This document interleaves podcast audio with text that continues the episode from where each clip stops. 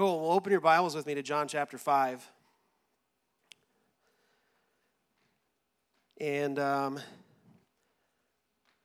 was reading some particular scientific studies this week um, about the topic I'm going to be talking about. And um, found some very interesting things. Um, grumpy cat is just. oh, am I supposed to be preaching right now? Put your phone away. That's what you should be saying to me. We live in the most distracted time in history. We do. Let's call it what it is. We live in the most distracted time in history. I'm just going to be honest with you. If we're having a conversation together and you've got to pull your phone out, I am just going to assume that it needs your immediate attention. Otherwise, we are not going to be friends. Because it's rude. It's rude, yo.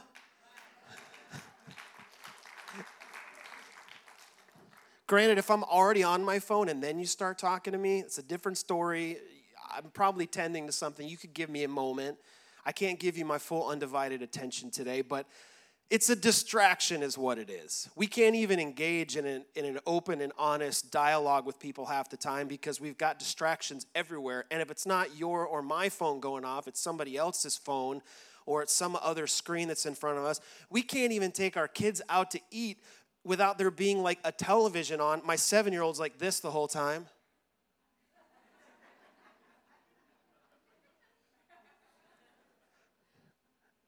Can you please turn the TV off? I'm trying to have a family meal. We live in the most distracted time in history because we have these devices on us 100% of the time. If you don't keep your phone on you 100% of the time, yes, you deserve applause. We suck at not being on our phones. My wife and I have to constantly remind each other to not be on our phones because we need to give our kids our attention. But whether it's work related or relationship related, or as I'm going to tell you right now, spiritually related, oh. I mean, can we not give God like five minutes? Dear Lord, I need your. We can't even pray sentences sometimes without getting on our phone. You know what that says to God or the person that's in front of you? I've got something better to do. Ouch. Ouch. I have something that's more valuable to me than you. That's what you're saying in that moment. And that's part of what I want to talk about today. Because of the distracted time in which we live, we have to get out of and away from distraction in order to be made aware of what God is doing and what God is saying to us. And that's what I'm going to talk about today. I was reading about some studies about distraction. One of the things that, that I came across was how listening versus hearing is defined. And uh, the University of Minnesota and Duluth, in particular, with doing particular study with men and women and distractions and whatnot, um, they defined it in this way. They said hearing is simply the act of perceiving sound by the ear. If you're not hearing impaired, hearing simply happens. Listening, however, is something you consciously choose to do. Listening requires concentration so that your brain processes meaning from words and sentences. We hear many things every single day, but we actually listen to and process very little in comparison. So, you and I, we hear every single day, we suck at listening. And if saying suck in the pulpit offends you, well, I'm sorry. but we're bad at it. We're bad listeners. We're not good at it. Not because we don't enjoy listening, but because we're distracted by something else. And usually that something else is a device that's rectangular shaped and is on our person 100% of the day. But God needs our attention. He does. And if we're going to be in alignment with his perfect plan and will, he needs that attention. Not only that, he's God. He spoke, light came into existence. You were made because He allowed it, He deserves your attention. John chapter 5. If you're there, say, uh huh. All right. So we have this miracle that takes place beginning in verse 5. There's this guy, he's lame and he can't walk. And Jesus there, he's like, You want to get well? And he was like, Okay. Jesus says in verse 8, Stand up, pick your mat, pick up your mat, and walk. And so we fast forward a little bit. Um, the Jewish leaders were upset because Jesus healed this guy on the Sabbath and then told him to pick up his mat. So we're going to start here in verse 16. So the Jewish leaders began harassing Jesus for breaking the Sabbath rules. But Jesus replied, My Father is always working, and so am I. So the Jewish leaders tried all the harder to find a way to kill him, for he not only broke the Sabbath, but he called, him, he called God his Father, thereby making him himself equal with God. Verse 19. So Jesus explained I tell you the truth, the Son can do nothing by himself. He does only what he sees the Father doing. Whatever the Father does, the Son also does. For the Father loves the Son and shows him everything he is doing. In fact, the Father will show him how to do even greater works than healing this man, and then you will truly be astonished. He will even raise from the dead anyone he wants to, just as the Father does. So, getting into the meat of today's message, when you walk out of this place today, there are two questions that I want you to ask yourself and ask God. And those two questions are what is God doing and what is God saying? What is God doing? What is God saying? Because if you can't answer those two questions, you should stop what you're doing immediately. And I say that very seriously and intently because in any conversation that you have with someone or God, in any action that you may partake in, if you are not aware of what God is saying or what God is doing, then you're probably doing it wrong. You're probably doing it contrary to what God would have you say or have you do. Jesus made it very clear. He said, I only do what I see the Father doing. He didn't say that I sometimes do it or I often do. He said I only do. Very simple. I only do what I see the Father doing. Can you and I say that about the things that we do? Ryan, you want to go see Spider Man later? Ooh, I only do what I see the Father doing. No, that's super spiritual. I'm just kidding.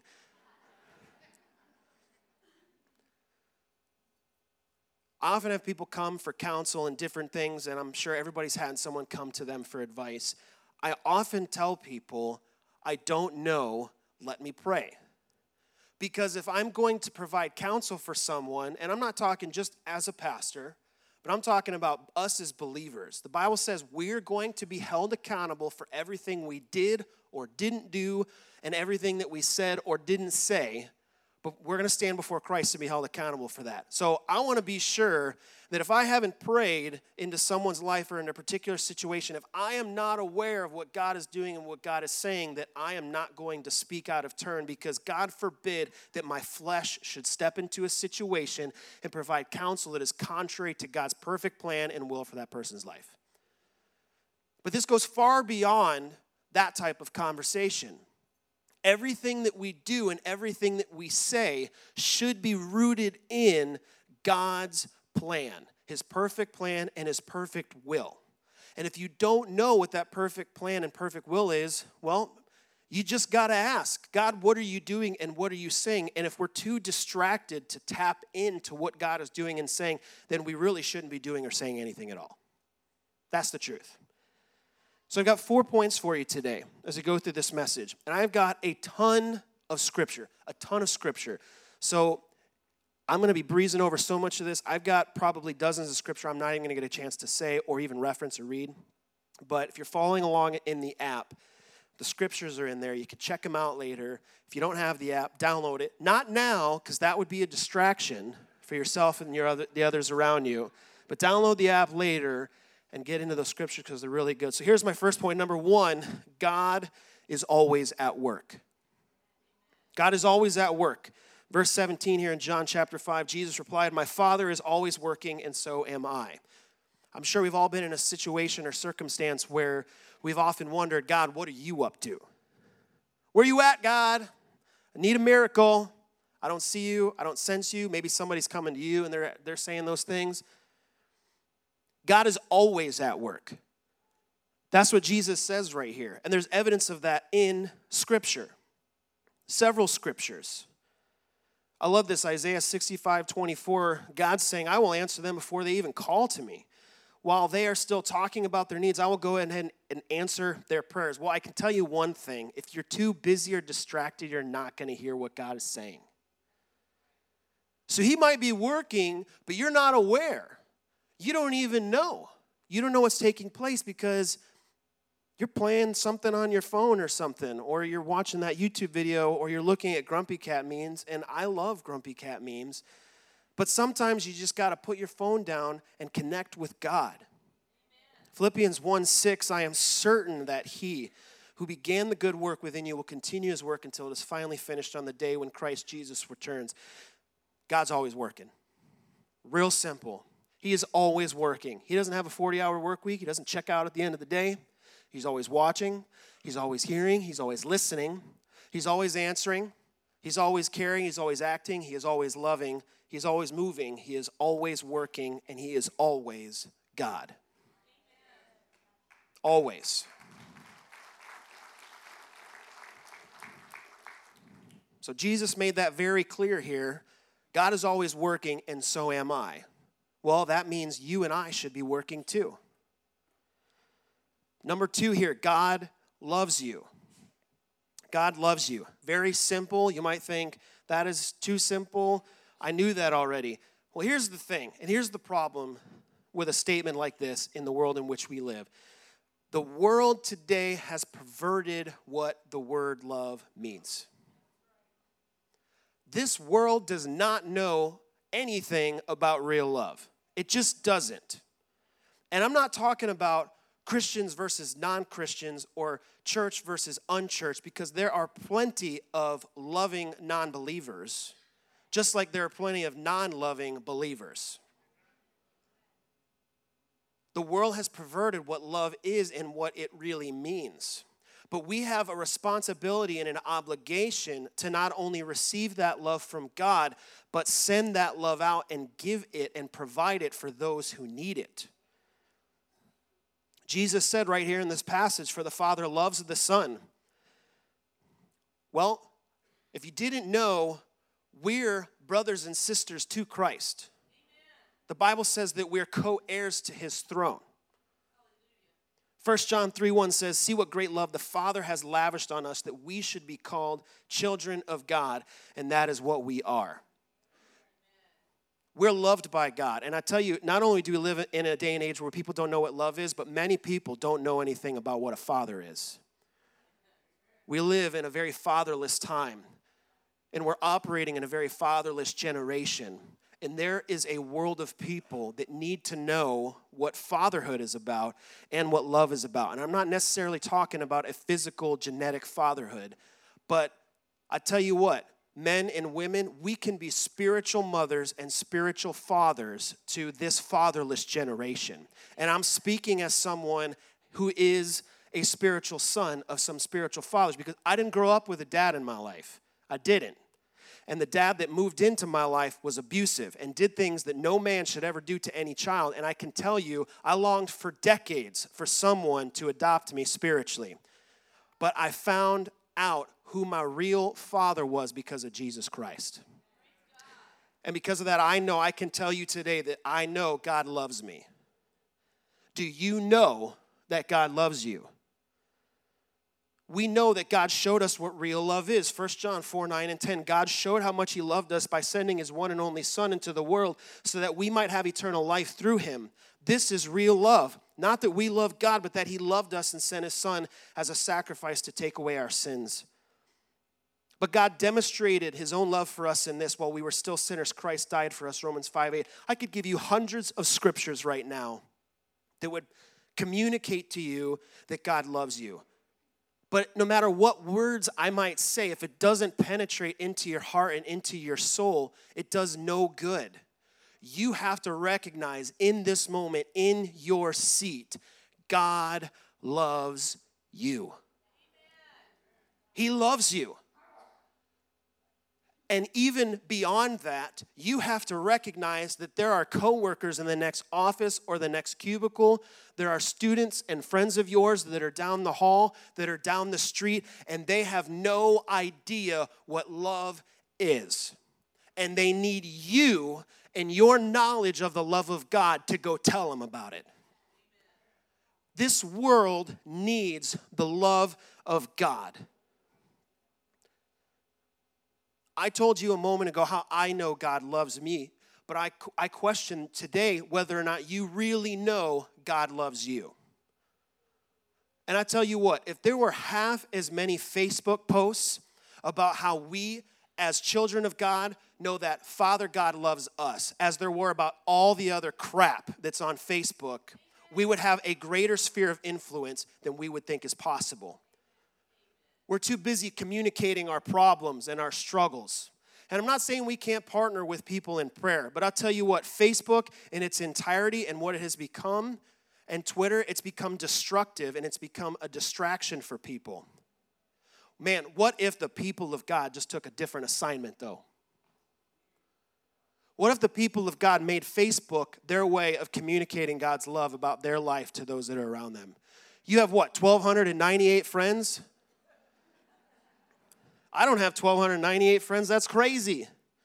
How many of those friends know that God loves you, though? How many of those friends know what God has done in your life? And I'm not trying to le- legitimize Facebook as the only way to reach people, but I tell you what, if you're not going to your neighbor down the street, you're probably not doing anything else. I'm just being honest. I know that's tough to hear. If you can't invite your coworker to church, you're probably not really doing anything. And don't share any more of those. If you love God, share this picture memes. I swear.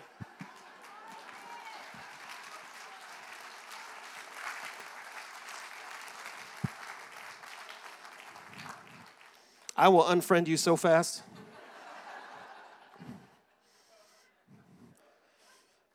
I have never seen a picture save somebody, just being honest. It's Jesus. He's holding Coke and wearing a Green Bay Packers helmet. Share if you love God.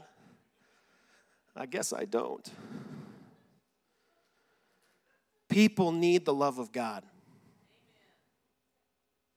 I would encourage you today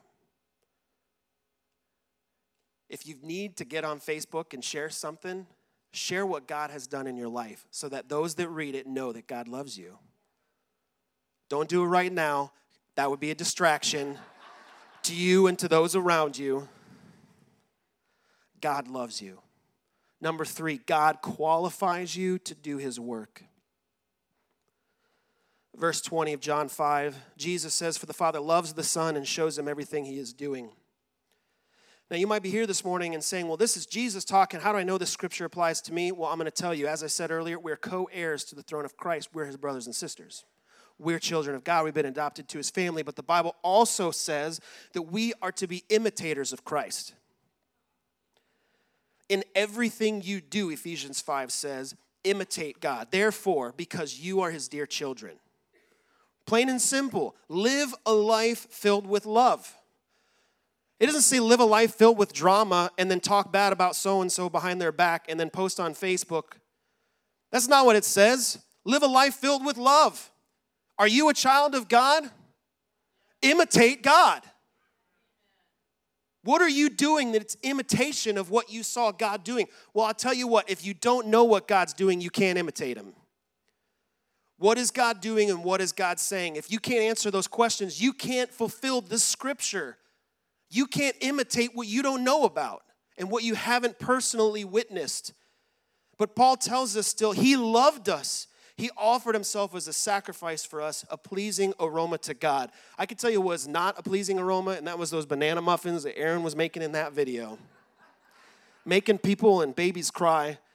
But what is pleasing to God, what is a pleasing aroma, is when the people of God, the children of God, live like people of God and children of God. As we imitate Christ, we are fulfilling the call that God has put on us. And it is a pleasing aroma to God. Very simple expectations. You know, there's a story about a guy named Moses in Exodus chapter 3. I don't have to have time to read all of it. It's there, it's in the app. You can go open up your Bible later. But he sees this bush that's on fire, but it's not being burned up.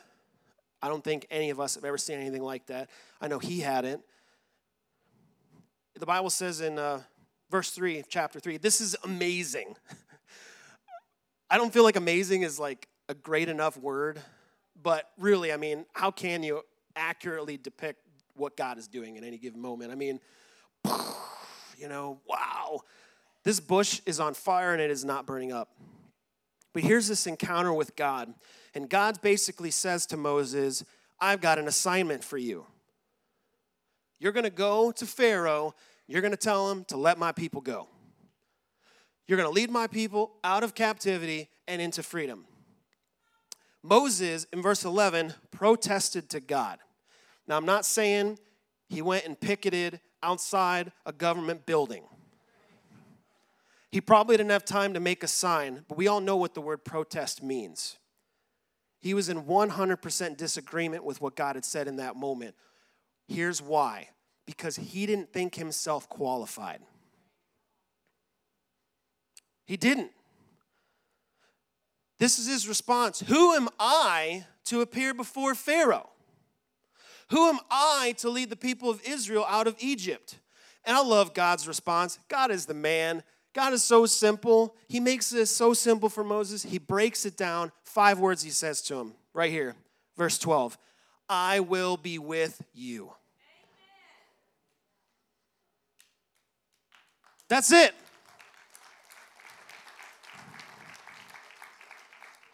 Each of us have many burning bush type moments in our lives. For some of us, it could have happened at salvation. Maybe it was during an altar call maybe during worship this morning. I don't know, but we all are qualified to do God's work. Here's why Moses didn't think he was qualified, though he was a murderer. That's what the Bible tells us. He killed someone in cold blood. My favorite character in the Bible is David. David was an adulterer and a murderer. You look at the 12 disciples, I can't even get into them. Those guys were messed up. They had anger management issues and were compulsive liars and were thieves and would rob people. I mean, and Jesus surrounded him with the 12. He's like, "Yep, you're the ones." I mean, who would go and pick them out? That doesn't that doesn't even make sense. But it didn't matter what was behind them. All that mattered was what was in front of them.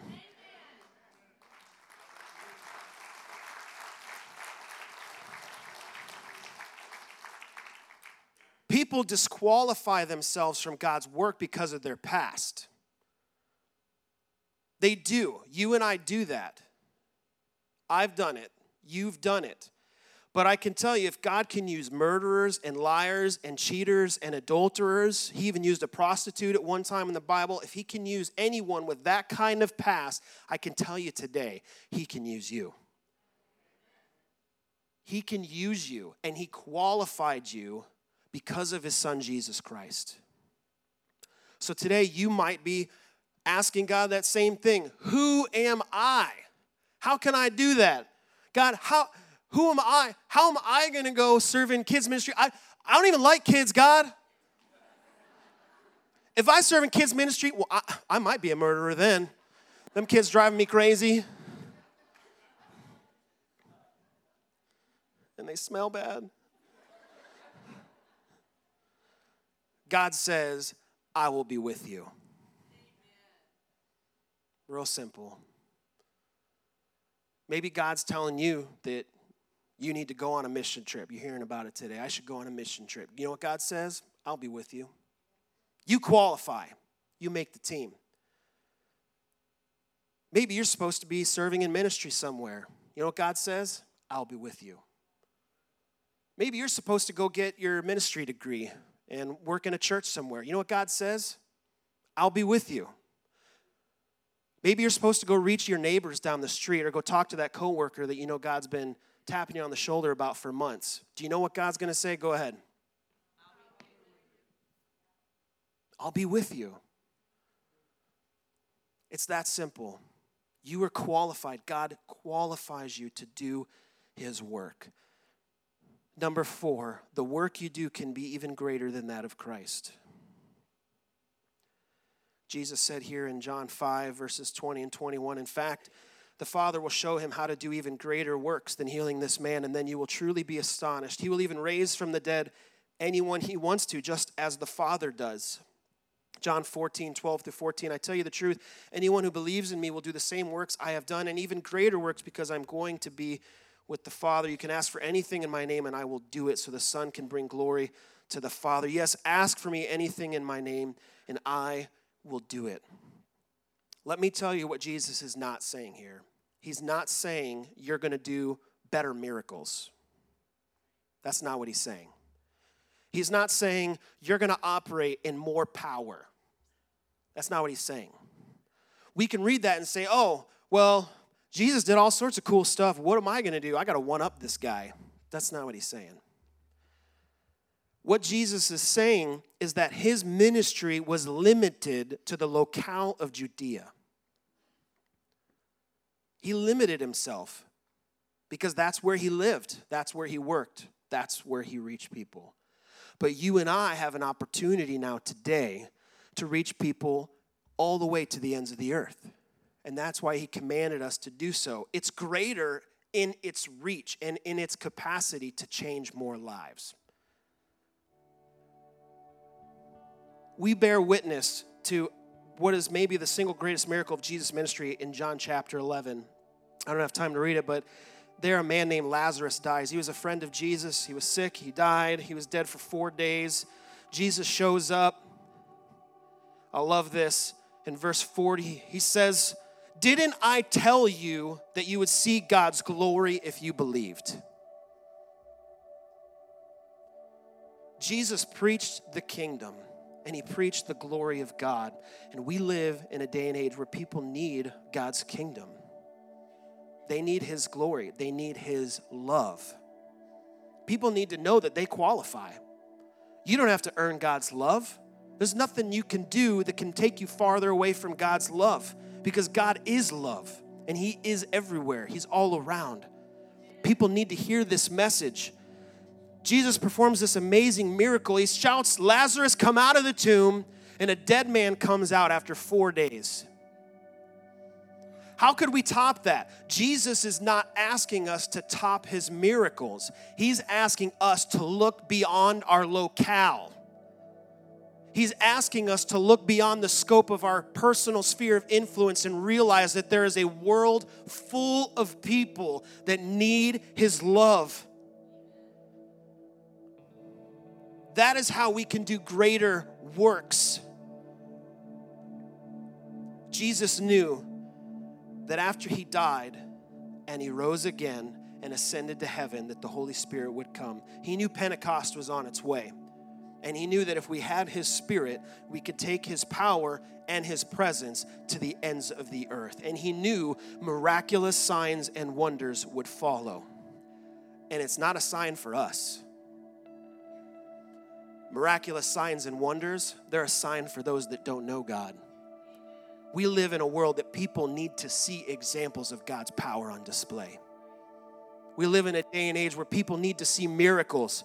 And that may be something crazy like praying for someone to be healed, and it may happen, but it, almost, it also may be something simple like showing someone what real love is. I would not be standing on this stage today if in 1998 two high school students didn't show up with cookies to my house. I wouldn't be here.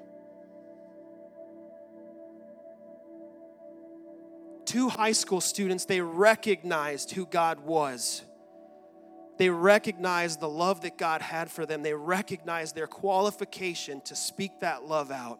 And they made chocolate chip cookies and they came over to my house and they got to know me and they invited me to church. And I tell you what, I gave my life to God that night. And I'm able to stand here today. I'm able to preach this message because two people were willing to do the uncomfortable. They were willing to do something about the problem. You see, we can complain all we want about the problems of the world, but what are we actually going to do about them? This world needs the love of God. It needs to know that it qualifies. Because of Jesus Christ, He bled and He died. He gave of Himself so that they could receive love, they could receive this qualification. But it's not going to happen on its own. We've been charged. We've been challenged. We've been commissioned. We've been commanded.